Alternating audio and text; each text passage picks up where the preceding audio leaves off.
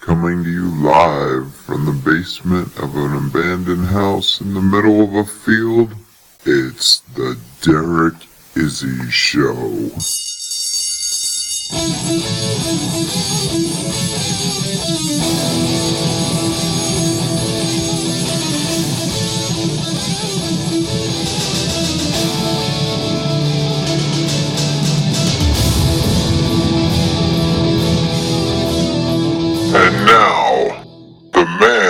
Who's making history his story, Derek Izzi.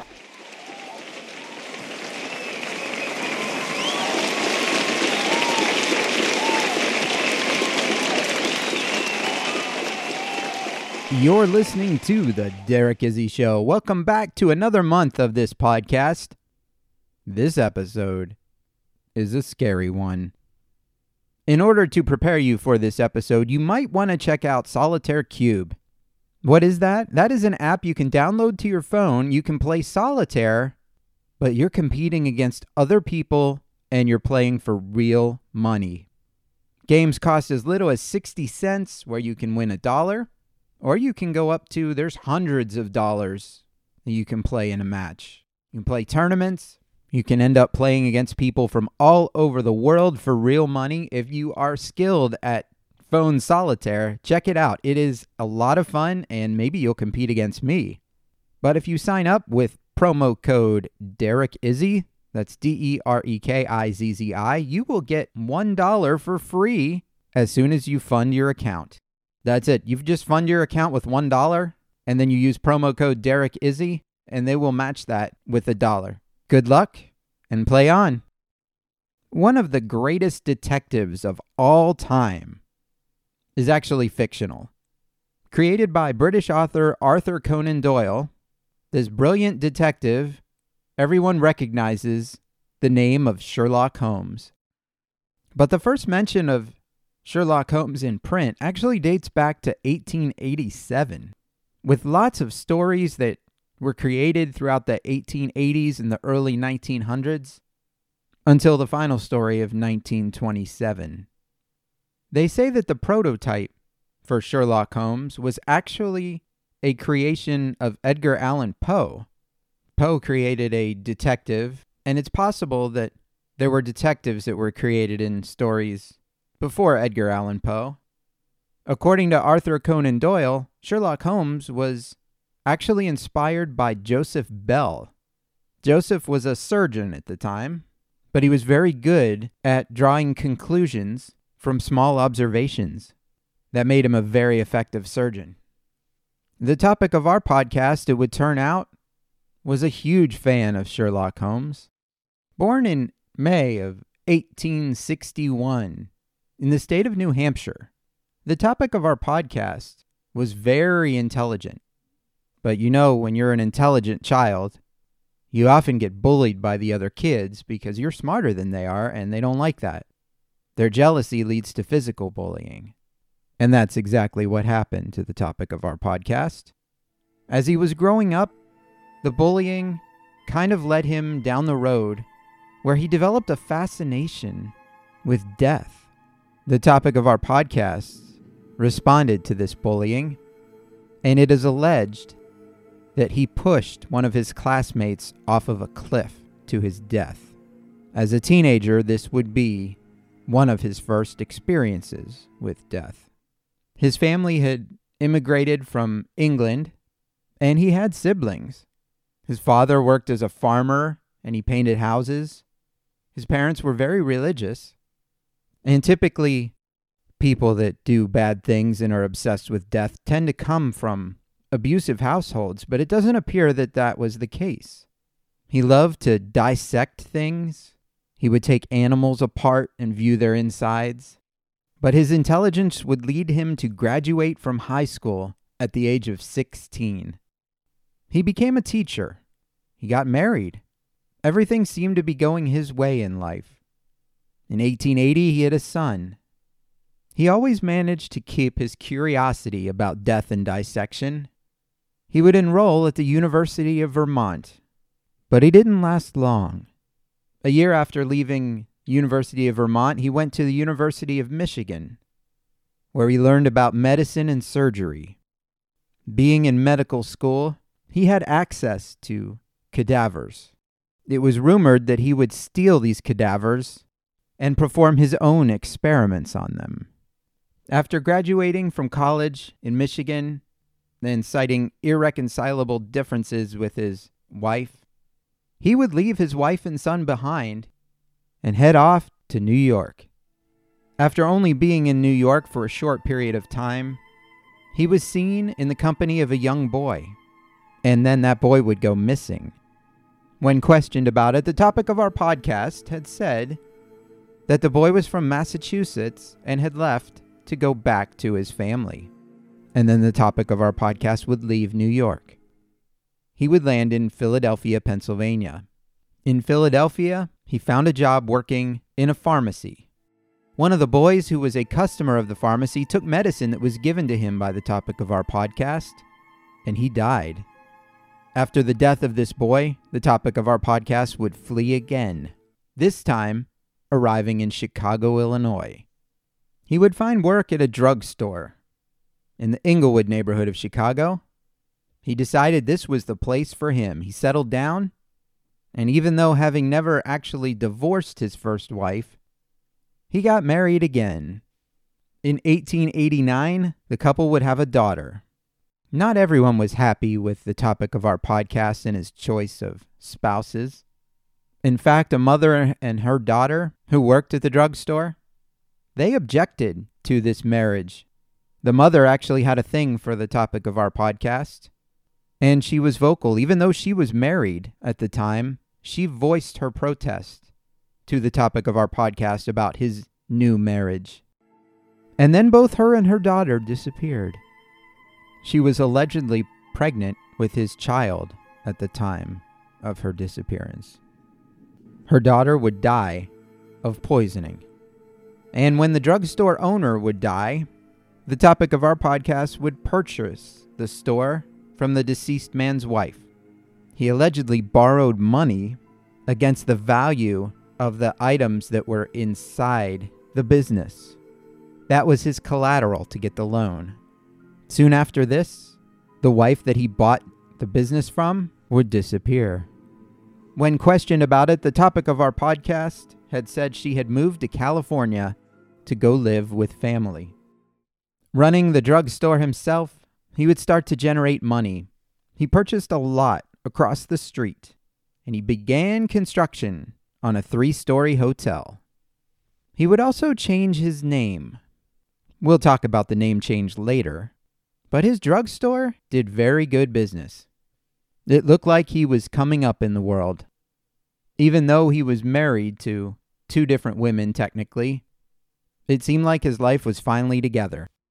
As construction began on this building, he had lots of wild ideas about what to do with it. It had a large basement, and it had some peculiar rooms in it.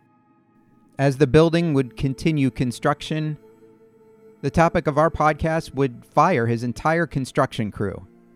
Then he would start over with a brand new crew.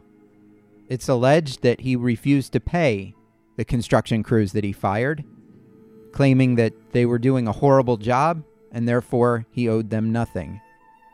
Rumors at the time stated that he changed construction crews so often so nobody would really understand what he was trying to build. In 1891, construction of his castle was complete. And I call it a castle because from the outside, it was basically designed like a castle. It was made of normal materials of the day that houses were made from, but if you look at it from the outside, the design is very similar to a castle. Now that the castle was complete, it was open for business as a hotel. The World's Fair was headed to Chicago, and the topic of our podcast would have a hotel with vacant rooms. The ability to attract guests from the World Fair was exactly what the topic of our podcast wanted. These were people coming in, traveling from all over the world, and in most cases, their route to the fair and their route back home was not easily traceable. Guests started checking in, but some of them never checked out.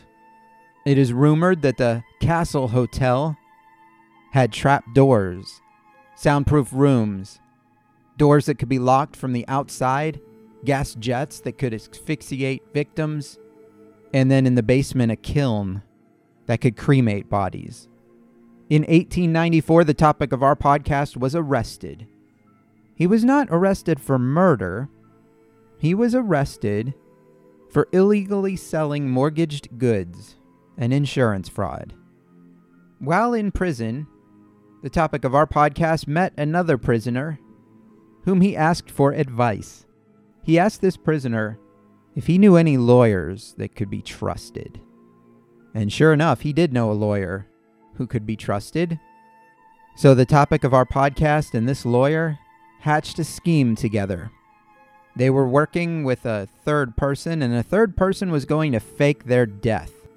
Then a $10,000 insurance claim would go to the wife, and then she would split the money and give shares to the topic of our podcast and the lawyer. Instead of a death being faked, the topic of our podcast actually murdered the man using chloroform to make him unconscious and then setting his body on fire. The wife would claim that her husband was overseas in London. While all this was going on, the topic of our podcast and his new wife, she had no idea what was happening. But as you know, the more you talk about your exploits, the likelier you are to get caught. And that's exactly what happened. The jailhouse snitch would report to police the insurance fraud scheme. This would launch a full scale investigation on the topic of our podcast, where he would be involved in one of the most famous trials of the time. During the trial, the topic of our podcast admitted to killing 27 people within his castle, but the estimates from the authorities say it was probably only nine. And during questioning, the topic of our podcast would admit to killing over 200 people over the course of his life. He talked about killing people in other states, what he did with the bodies. He was able to provide a lot of details. He even provided details on people he murdered who were actually still alive. This is when investigators started to conclude that while he was guilty of murder, and he definitely was a serial killer. He was more of a serial liar. Throughout his life, he had a history of embellishing and creating fake stories. And newspapers at the time, they ran with it. They wanted circulation. You can imagine the controversy this created when a serial killer is arrested and claims to have killed over 200 people. Upon investigation of the hotel castle, it was found that a lot of the history was exaggerated. While people may have been murdered there, the trap doors and booby traps that were hidden in the hotel may have been slight exaggerations. But it was proven that people were murdered there, just not in the quantities and in the ways that the newspapers reported it. In 1974, the novel American Gothic was a fictionalized story of the topic of our podcast. In 1994, there was a book that was written called Depraved The Shocking True Story of America's First Serial Killer.